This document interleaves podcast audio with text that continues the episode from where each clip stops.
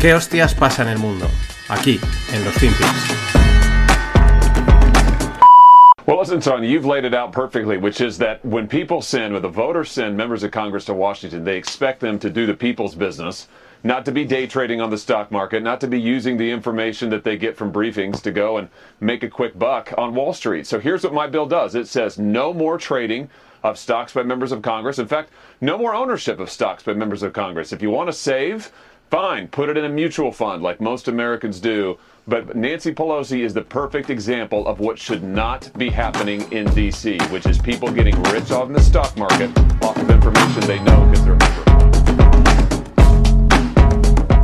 Hola, no financieros, vamos con otro día más. Y aquí estáis escuchando al senador Hawley.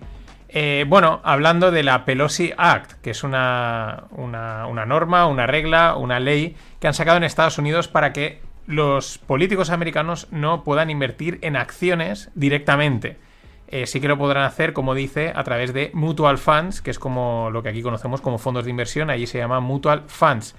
Eh, se le llama la Pelosi Act porque ya sabemos que Eh, el, el, el track record que tiene Nancy Pelosi. Están Warren Buffett, Stanley Druckenmiller, Ray Dalio, Bill Ackman, Jim Simons y por encima de todos ellos, en estos dos últimos años, probablemente eh, Nancy Pelosi. Ha sido una portfolio manager espectacular y esto se le ha acabado.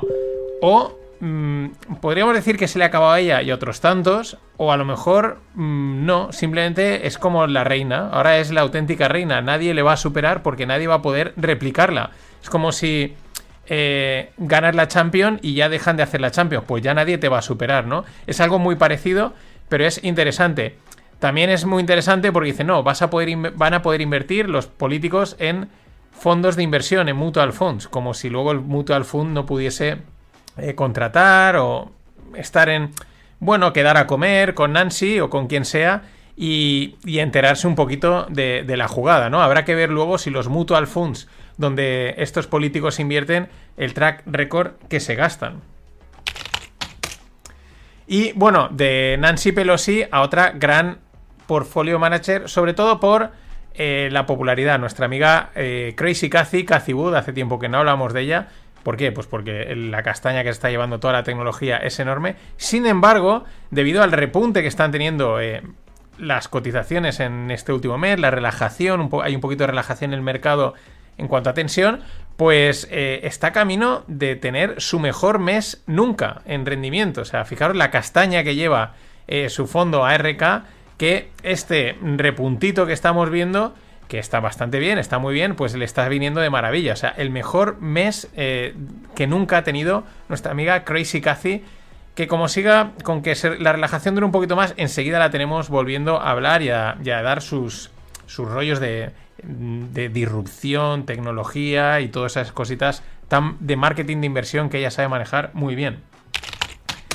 Y de... de Crazy Cathie a, a Spitz Nagel, que es el gestor de un fondo eh, llamado Universa Investment. Además, es, aso- es, eh, está asesorado por Nicolás Nassim Taleb, ¿no? Y bueno, dicen, eh, lo dice Taleb, lo dice este Spitz Nagel y lo dicen otros tantos, ¿no? Que estamos en una bomba de tiempo en cuanto al sistema financiero. En términos históricos, eh, la bola de deuda es tan grande que muchos ya dicen que esto puede acabar siendo peor que en la de los años veinte, eh, con unas consecuencias iguales o, o vamos, o peores. Pero bueno, de esto siempre hay, es lo de siempre, ¿no? Siempre están los que dicen, el mañana se acaba el mundo en los mercados, y luego están los que te dicen, ah, los que se acaban el mundo en los mercados, ¿veis? Hemos subido un cero coma veinte por ciento, hay que estar siempre largos. En fin, hay para todo. Pero claro, cuando te lo dice un tío como Taleb, que para esto sabe algo, pues hay que ir con, con tiento. Tampoco dice ninguna tontería. Eh, sabemos que la bola de deuda es enorme y en cualquier momento puede petar, o no, o seguir haciéndose grande, como una bola de nieve. Y los que lo tienen claro son las empresas de petróleo. Chevron, la, la gran petrolera, anunció un plan de buyback de setenta y cinco billions en acciones. Eh, buyback es recomprar acciones, ¿no? De, de su propia empresa. Esto normalmente suele favorecer el... El, la cotización y enviarla arriba. ¿Qué pasa? Pues que de la casa, desde la parte de la Casa Blanca no están muy contentos con esta decisión de los, de los buybacks, ¿no? Porque dicen, oye, es que esto, en pocas palabras, eh, este exceso de, de rendimientos que tienes, que vas a reinvertir en tu empresa, en la cotización, o sea, reinversión financiera, podía reinvertirlo en...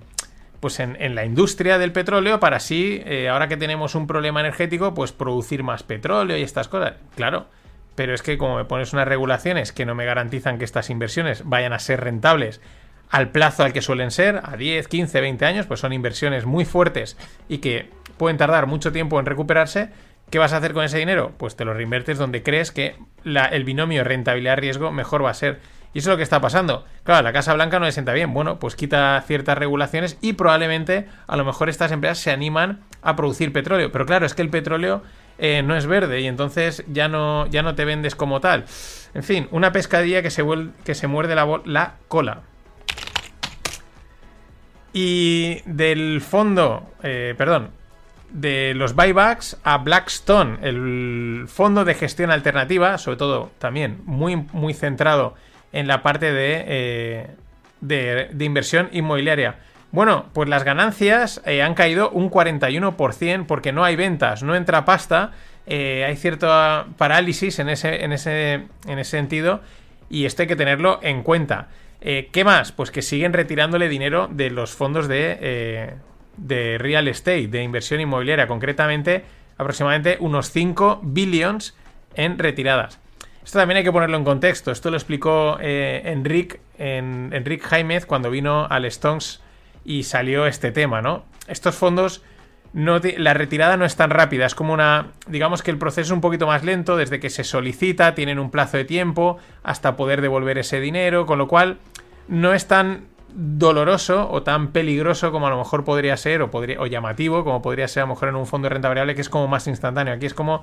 Eh, tienen un, un lapso de tiempo... Estoy eh, estos fondos para, desde que les solicitan que les de, que, que, que les devuel- que devuelvan los clientes, que les devuelvan pasta hasta que se lo hasta que se la devuelven, eh, tienen un, un tiempo en el que ellos pueden hacer ajustes. Por ejemplo, en la anterior retirada, cuando vol- salió también la noticia sobre este Blackstone, pues en ese periodo de tiempo ya tenían preparada la venta de unos casinos o unos centros comerciales que les permitió sacar pasta. O sea que hay que cogerlo un poquito con pinzas, pero no deja de ser importante que se retire pasta de fondos, pues eso quiere decir que no hay confianza. Y hablando de pérdidas en grandes fondos, nos vamos al Fondo Soberano de Noruega, uno de los mayores fondos, creo que era es uno coma tres trillones de inversión en, en largo, ¿no? En acciones. Bueno, pues el, el fondo ha reportado pérdidas de ciento sesenta y cuatro billions, claro, respecto a uno coma tres trillones, pues mmm, tampoco es tanto, pero no deja de ser llamativo, ciento sesenta y cuatro mil millones de pérdidas. Y los que, el que también ha perdido en nada, en, en un abrir y cerrar de ojo, ha sido Adani. Recordar que la semana pasada Hindenburg Research lanzaba, eh, publicaba su informe en el que decían que el, el conglomerado este de Adani era una estafa épica, pero de las más grandes, de casi ciento y pico billions. Pues en un abrir y cerrar de ojos, este Adani, eh, pues treinta y seis billions abajo. Que aquí, pues hablamos de billions como quien habla de, de duros, ¿no? Para los de la ESO, eh, para los de antes de, de la ESO, eh, o para los de la ESO, perdón, los duros eran, son cinco, pues ya no sé cuántos euros son, pero son muy pocos euros. Y siguiendo con esto de, de cuánto gana, cuánto pierde, una, una comparativa interesante. Walmart, que son los grandes, la gran, la, la gran cadena de supermercados americana, versus Citadel, que sabéis que es este hedge fund de Ken Griffin y también market maker, creador de mercado. Bueno, Walmart generó trece coma nueve billions de beneficio y tiene dos coma tres millones de empleados. Mientras que Citadel generó dieciséis billions de, de ingresos con solo dos mil seiscientos empleados, ¿eh? La, la rentabilidad por empleado, eh, la capacidad de generación de pasta por empleado, ¿cuál es? Evidentemente en Walmart, eh, pues... los márgenes son mucho menores, pero no deja de llamar la atención eh, esto en términos de, de productividad. Y seguimos con más despidos. Impossible Foods, que es una de estas que, junto con Beyond Meat, que se pusieron de moda hace, un pa- hace pues en el momento de, de la pandemia, ¿no? Y que iban a entrar la comida vegana a tope. Ahora parece que está empezando a caer. Se empieza a oír cada vez algunas que- más críticas, ¿no? Gente más escéptica respecto al tema vegano. Gente que ha sido vegana. Pero sin entrar en esas polémicas, el tema es que tuvieron su boom, salieron, pum, disparadísimas, esto iba a ser la bomba, todo el mundo iba a comer hamburguesas que no son hamburguesas. Eh, un saludo a mi amigo Fernando, que siempre me lo dice. Pero, eh, bueno, pues también se suma a los despidos. De, un, a, eh, va a tirar a un veinte por ciento de su plantilla. Esto, cuidado, porque también empieza a ser un poco moda. Ostras, que, no, que ahora no queda mal tirar a gente. Pues vamos a tirar a gente y recortamos... y recortamos puestos, ¿no? O sea, es como una masa, o sea, una bola que se va uniendo empresa tras empresa, porque ahora no queda mal decir que vas a despedir a un diez, quince, un veinte por ciento de tu plantilla, pues incluso queda de, ah, estás haciendo lo correcto, te estás preparando, estás siendo más eficiente. Muy bien, en otro momento te hubiesen plantado los sindicatos y te hubiese caído la de Cristo. Y para cerrar este primer corte, eh, una noticia de las que a mí me molan, ¿no? Hay un banco... Eh, que acepta queso para el crédito emiliano, de allí de, pues claro, de la Emilia, eh, pues acepta el queso parmigiano como colateral para los préstamos. Esto me parece, esto mola muchísimo, ¿no? Y esto también, de alguna manera, va un poco en la línea de cosas que hemos estado viendo, ¿no? De, de intentos de eh, reinventarse en el mundo de las transacciones y de, las, y de los préstamos financieros, ¿no? De... Te permito que me pagues con otro tipo de moneda o con otro tipo de cosa. Eh, vamos a poner este otro colateral, ¿no? Hemos visto alguna cosa en distintas partes del mundo y es interesante porque refleja también la tensión o, o lo, lo complicado del momento eh, económico y financiero. Pero esto me encanta, ¿no? O sea, tú imagínate que llegas con un queso esto, un parmigiano esto, que es un queso grande, eh, y ya se dice, oiga, no sé lo que vale un queso de estos, pero imagínate que... O tienes tres quesos, ¿no? Y, y valen tres mil euros, yo qué sé. doce mil euros, ¿no? Por ejemplo, por una cifra, ¿no? Y ella se dice, quiero un préstamo de doce mil euros. Y dice, vale, y aquí tiene los cuatro quesos de colateral. Tome, ahí tiene el, el, el, el dinero. Y lo meten en la caja acorazada del banco. O sea, la idea me, me parece fascinante. Ojalá se amplíe, ojalá se pueda poner más cosas. Y entonces va a ser más divertido. Y también los bancos acabarán siendo lo que, real, lo que hace tiempo iban siendo. Que son prácticamente supermercados. Entras en un banco y sales con y salías con la vajilla, con los eh, con, con un viaje, con unas toallas, ¿no? Más que mmm, productos, más que eh, sitios de gestión financiera.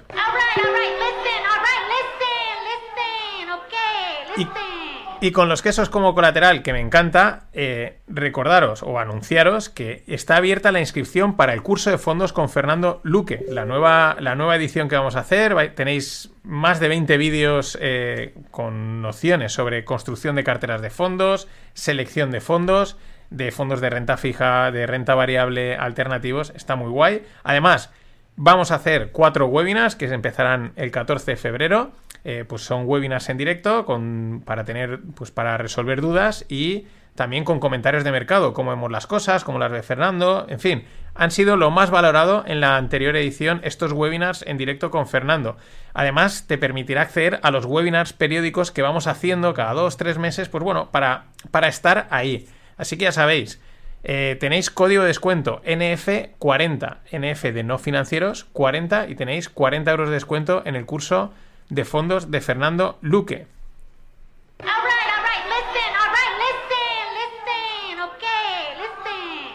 Y tras este corte vamos con, con la segunda parte. Vamos, eh, hablemos de autos. Varios, varias noticias relacionadas con el mundo del auto, que es un, es un sector también casi... Yo creo que está al nivel muchas veces del, del sector inmobiliario. Mueve muchísimo eh, en, en, en derivadas directas e indirectas, ¿no? Eh, primero, Volkswagen, ¿no? Eh, planea cincuenta y dos billones de inversiones hasta dos mil veintiséis, que se dice pronto. De hecho, eh, aquí en Valencia van a abrir ya una megafactoría de, de, de, de baterías y estas cosas, y están considerando también abrir una factoría en Canadá. O sea, estos van a su paso, a su marcha, pero apostando también por el tema eléctrico. cincuenta y dos billones en inversiones, nada más y nada menos. De Volkswagen... Recordemos también que es rival de Tesla, ¿no? Que se dice que si la acabaría comprando, etcétera. Vamos a ver eso cómo acaba. Pero de Volkswagen nos vamos a Japón. El Aikyo Toyoda, que es el jefe de Toyota, pues se va a bajar, se baja, se baja del, del puesto, cede, eh, eh, perdón, cede la dirección o el, el máximo puesto en Toyota, que actualmente es el mayor productor de coches eléctricos del mundo. Es verdad que Toyota desde hace mucho tiempo, eh, gracias a la implementación de, las de la filosofía Lean y estas cosas, pues alcanzó, llegó a ser el mayor productor de coches de del mundo. Ahora también lo es de coches eléctricos. Y, y el que va camino de, de ser el número dos de ex, exportador de coches en el mundo es China, que va ahí poco a poco. Mmm, hay por ahí algún vídeo de ferias de autos en China donde hay marcas de coches chinos para aburrir, pero poco a poco van ganando, van ganando, van ganando y, y esto es algo a tener muy en cuenta. Y con la pelea esta de los coches eléctricos, el... El, C, el C F O, el Chief Financial Officer de General Motors, dice que la demanda para los coches eléctricos de su compañía, de General Motors, que es Ford, eh, permanece muy fuerte eh, y aparte eh, debido también a los cortes de precio que ha, ha tenido Tesla, ¿no? Es como que ha entrado, al bajar el precio, como que ha entrado en competencia y entonces ya mmm, no hay duda, esto es muy interesante. Y que ellos no planean cortar el precio, o sea... es que estaba leyendo en inglés, bajar el precio de los vehículos eléctricos, ¿no? Bueno, esto es muy interesante, ¿no? La, el otro día salían también los resultados de Tesla, eh, no eran malos, bajaba un poquito los márgenes, pero supongo que ten, habrá una tendencia a equilibrarse. Tesla seguirá creciendo, pero también el resto no han estado parados y irán a intentar comerle la tostada o a pelear por, por su correspondiente nicho de mercado. Es una batalla que va a estar interesante. Luego ya lo de las tecnologías, lo que es verde y lo que no es verde, lo dejamos para otro día. En fin, nada más. Hasta mañana. ¿Qué queréis? Environmental. Pues si yo soy de pueblo. Environmental lo que queráis. ¿Qué queréis? Que autoconsumo. Más autoconsumo que nadie.